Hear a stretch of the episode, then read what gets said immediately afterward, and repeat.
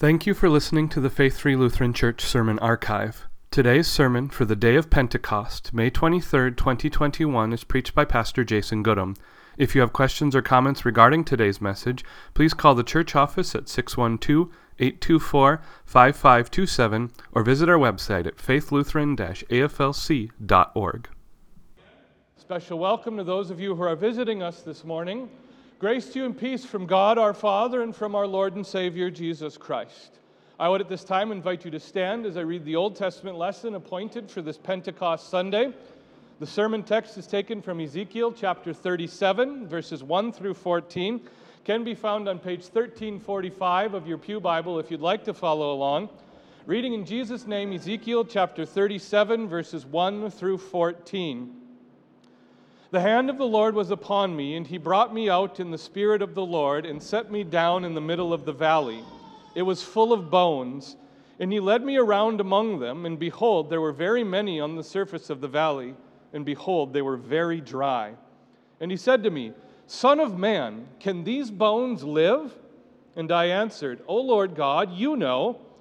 Then he said to me, Prophesy over these bones, and say to them, O dry bones, hear the word of the Lord. Thus says the Lord God to these bones Behold, I will cause breath to enter you, and you shall live. And I will lay sinews upon you, and will cause flesh to come upon you, and cover you with skin, and put breath in you, and you shall live, and you shall know that I am the Lord. So I prophesied as I was commanded. And as I prophesied, there was a sound, and behold, a rattling, and the bones came together, bone to its bone. And I looked, and behold, there were sinews on them, and flesh had come upon them, and skin had covered them, but there was no breath in them. Then he said to me, Prophesy to the breath. Prophesy, Son of Man, and say to the breath, Thus says the Lord God, Come from the four winds, O breath, and breathe on these slain that they may live. So I prophesied as he commanded me, and the breath came into them, and they lived and stood on their feet, an exceedingly great army. Then he said to me, Son of man, these bones are the whole house of Israel. Behold, they say, Our bones are dried up, and our hope is lost. We are indeed cut off. Therefore prophesy and say to them, Thus says the Lord God Behold, I will open your graves and raise you from your graves, O my people, and I will bring you into the land of Israel. And you shall know that I am the Lord when, when I open your graves and raise you from your graves, O my people. And I will put my spirit within you, and you shall live and I will place you in your own land. Then you shall know that I am the Lord. I have spoken, and I will do it, declares the Lord. Heavenly Father, these are your words, and your word is truth. We pray that this morning you would sanctify us in the truth, that you would convict us of sin in our lives where that is necessary, and that you would encourage us with the promises of your gospel. In your name we pray. Amen. You may be seated. Today is Pentecost Sunday, which is one of the feast days on the church calendar we celebrate with congregations around the globe. Pentecost is directly connected to Christ's ascension, which we celebrated last Sunday. Christ's promise to his disciples that was that when he ascended, he would send us the Holy Spirit. We heard those words in the gospel lesson this morning. Nevertheless, I tell you the truth, it is to your advantage that I go away. For if I do not go away, the Helper will not come to you. But if I go, I will send him to you. Christ's earthly departure is an event that triggers the outpouring of the Holy Spirit on the church. That leads us to the second important truth about Pentecost. In some ways, Pentecost signifies the birth of the Christian church. Now, to be sure, we don't want to artificially separate the doctrine of the church from the Old Testament, which is what our sermon text is about today. The people of God, believing in his promises, have been around since Adam and Eve. But the Christian church, with its mission to preach the gospel of the completed work of Christ to the ends of the earth, that starts at Pentecost. That, t- that starts with the flaming tongues above the heads of the apostles.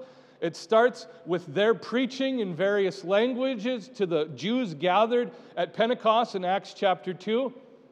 All that starts on Pentecost with the coming of the Holy Spirit.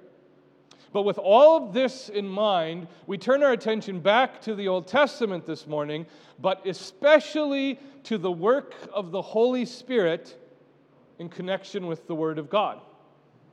And so, taking up Ezekiel 37, we must first examine the setting of the vision to give us some context. And there are three key truths with the setting of Ezekiel's dry bones to take note of.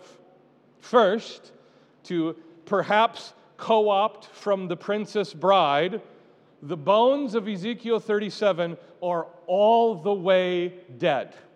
There's no other way to interpret it. It's a valley of dry bones that are emphatically dry. There's no tissue, there's no nothing. These are petrified bones. And the reason those details come out is to let us know that among the dead, there's no hope of finding a survivor.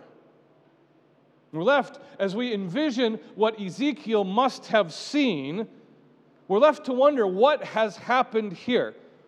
We kind of get the idea that this is the site of a great battle. The bones are later referred to both as an army and as the nation of Israel. And we know that an army often stands in place of the entire nation.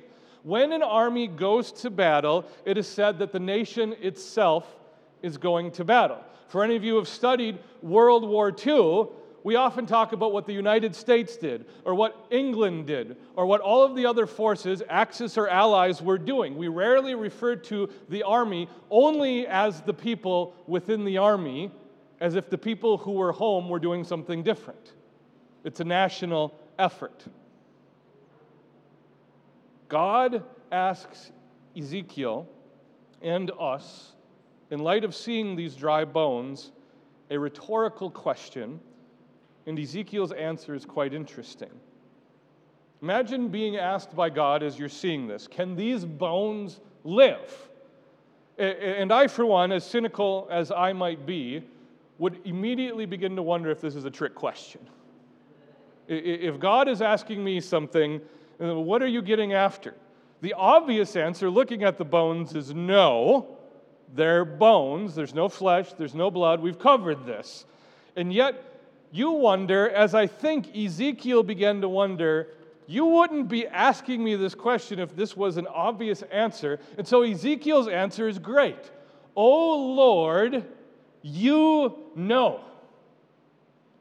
And what Ezekiel does is he ushers us into the mindset of confession. Ezekiel's answer is both a confession of faith and an acknowledgement that God is about to teach him something. Otherwise, God doesn't waste time. This just isn't for show that Ezekiel's here. And so, what God does is the second important truth of the context of this vision. God delivers a message to the entire nation of Israel, but he does so through Ezekiel. Again, what is interesting about this is that in front of Ezekiel, God doesn't command the bones to rise. God commands Ezekiel to tell the bones to rise. God's response to Ezekiel's confession of faith is to give Ezekiel a message to preach. Now, in one sense, this shouldn't surprise us. We're reading Ezekiel's book. Ezekiel is a professional prophet. Uh, this is what we should expect in the book of Ezekiel. But the takeaway here, for those of us who are paying attention, is that God speaks through his messenger. God delivers his message of grace through tangible means. And this becomes important for us in a little bit. And then the third truth about the setting of this vision is that even though God speaks through Ezekiel, God is still the one who does the work. Those are two points. Those last two truths must balance each other out here when Ezekiel preaches, he doesn't take any credit for himself, nor is he given any credit by God when the bones come to life. The bones themselves don't prepare themselves for God's action in their lives. The way Ezekiel delivers his message, and again, I want to apologize for the snark here, but I can't do it any other way. You would think, with the way the church operates in some places, that we would expect Ezekiel to march around the battlefield and ask, Who wants to receive the Spirit today? I see that hand. Well, at least I think they're bones. I see that hand over there. Ezekiel doesn't do that. And it has to be stated in this way because one of the key truths of this message is that the bones are all the way dead. God acts on the bones without any commentary on their preparedness or their worthiness. And so that's our context this morning. You keep those three truths at hand, the rest of the message lays itself out quite nicely. Is what God does for us here in Ezekiel's vision is that he explains it to us. As this strange and surreal experience comes to a, clone, a close, God explains to Ezekiel and to us what was going on. The bones represent the nation of Israel, as we've covered and Israel had been as good as dead. They're broken, in mourning, and essentially cut off because the context of Ezekiel's book is that he's delivering his prophecy to the Jews who are in exile in Babylon. This also refers to their spiritual state of rebellion and sin because that was the whole purpose of the exile in the first place. Ezekiel here, then, in recording this vision, points towards restoration and new life. The message for Jews listening to Ezekiel describe this experience is that they will be restored to their homeland and they will be brought back into the presence of God. And God does all this for his own glory. He doesn't do this because Israel is worth it. He doesn't do this because Ezekiel is especially good at his job. He does this for his own glory, and the glory of God is for the good of his people. That they would know he is a God who is powerful, that they would know he is a God who fulfills his promises, and that they would know he is a God who raises to life. That's Ezekiel 37 in a nutshell. But still, there's application for us right here and right now.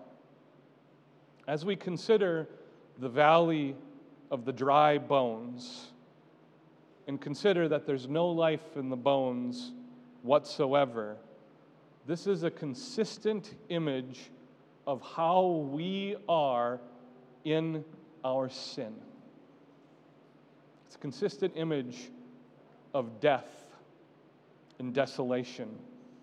This is due, first of all, to our own hypocrisy. Matt, Matthew 23 27, Jesus to the religious elites of his day says, Woe to you, scribes and Pharisees, hypocrites! For you are like whitewashed tombs, which outwardly appear beautiful, but within are full of dead people's bones and uncleanness. And in our hypocrisy, it's a picture of our sin. Ephesians, Paul tells us that you were dead in the trespasses and sins in which you once walked, following the course of this world.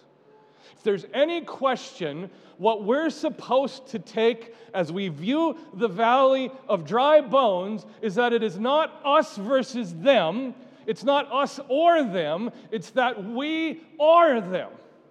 When we look at the valley of dry bones, you might as well be holding a mirror up to each one of us because this is the result of our sin. And this is the result of our sin as we try to live our lives in the world, refusing to repent. We try to put on a happy face. Let everyone believe that everything is all right. And this is the entire purpose of social media. Facebook, Instagram, Twitter, we all put forward the best version of ourselves to make it look like life is great. It's polished and shined and we're all trying to get our 15 seconds of celebrity. But in the end, we're not only deceiving those who would view our profile, we're deceiving ourselves. Everything is most definitely not all right. Inside, we're full of death and decay and rot.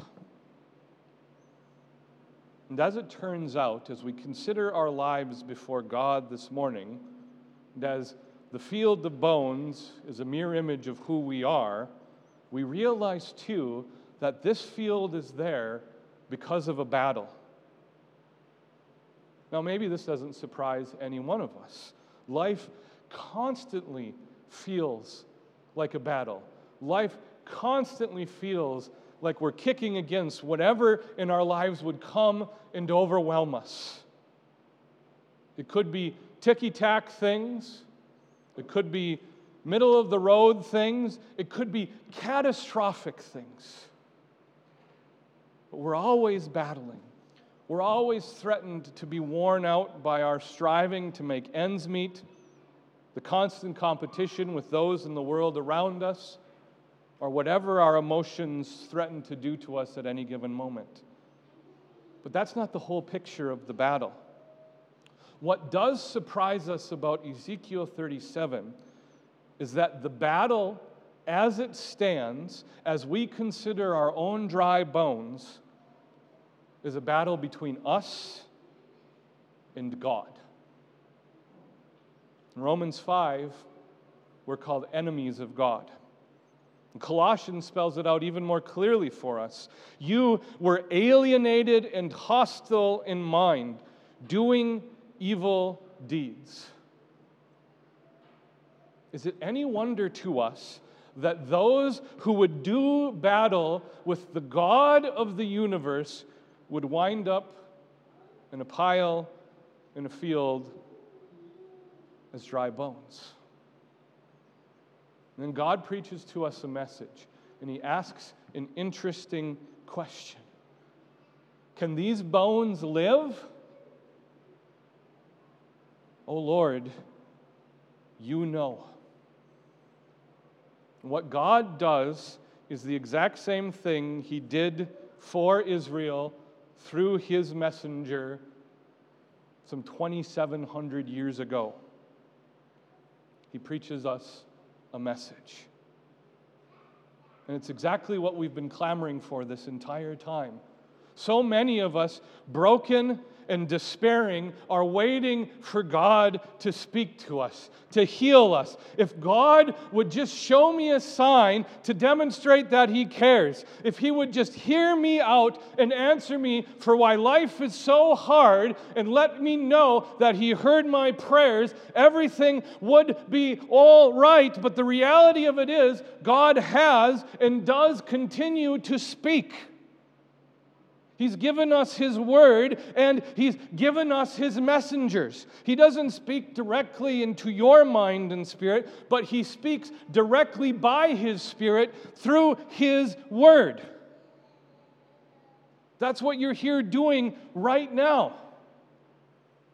It's not because I'm especially equipped to do it. It's because the Word of God is especially designed to penetrate your mind in your heart with His message. And God is the one who does it. If I preach a miserable sermon that makes no sense to you whatsoever, as long as it comes from this Word, God is speaking. And if I preach the greatest sermon any human has ever preached out of this pulpit, it's not me who does it, it's God who carries that word to your mind and heart because when it comes down to it, we're all full of dead men's bones. And this is God's message to you. This is God's message of Pentecost. In fact, this is God's work because of Pentecost. God today wants to raise you to life. God today sends you His word through his messenger to raise you to life. We've covered this. In your sins, you are dead. You've been at war with God, and He has warned us from the very beginning that the wages of sin is death. But the entire reason God speaks through His Word is to point to His Son. And His Son has done for you what each one of us could never do for ourselves. The death that you deserve for your sins, Jesus died instead. The punishment you have incurred because of your rebellion, Jesus took on his own shoulders and died in your place. And what Jesus has done is he's forgiven you. He's atoned for your sins, and then he's gone and conquered death in your place. The entire season of Easter that we've just celebrated for seven weeks preaches this message Jesus is risen. He is risen indeed. Alleluia. But what Jesus has done in rising, and he has conquered death, and now he has ascended to the throne of God his Father, where he operates in your place for his glory, where he operates for your benefit. And what Jesus does is he raises the dead. He raises you to new life so that every time you repent of your sins, God forgives you and he delights to do so. But the other message here, so that we don't let this wander off into the abstract, is that God raises the dead. The hope of everything that I've just said for the last 25 minutes is that God actually and physically raises the dead. That is a message for those of us who are going to die, and it is a message for those of us who right now mourn the dead. Death is a defeated foe, and we and our loved ones who have died in Christ will rise again. This is the reality in the message of Pentecost. God has sent His Son to die for you, to live for you. And now God has sent His Spirit each and every day each and every Sunday during church to preach the Word of God to you that you might live again. The message of Pentecost isn't focused on the tongues of fire over the apostles' heads. The message of Pentecost, as great and miraculous as it might be, isn't the foreign languages. Those are all results of the Holy Spirit, yes. The message of Pentecost is this Hear the word of the Lord and live. Hear the word of the Lord and live. And now may the peace of God, who passes all understanding, guard your hearts and your minds in Christ Jesus our Lord. Amen.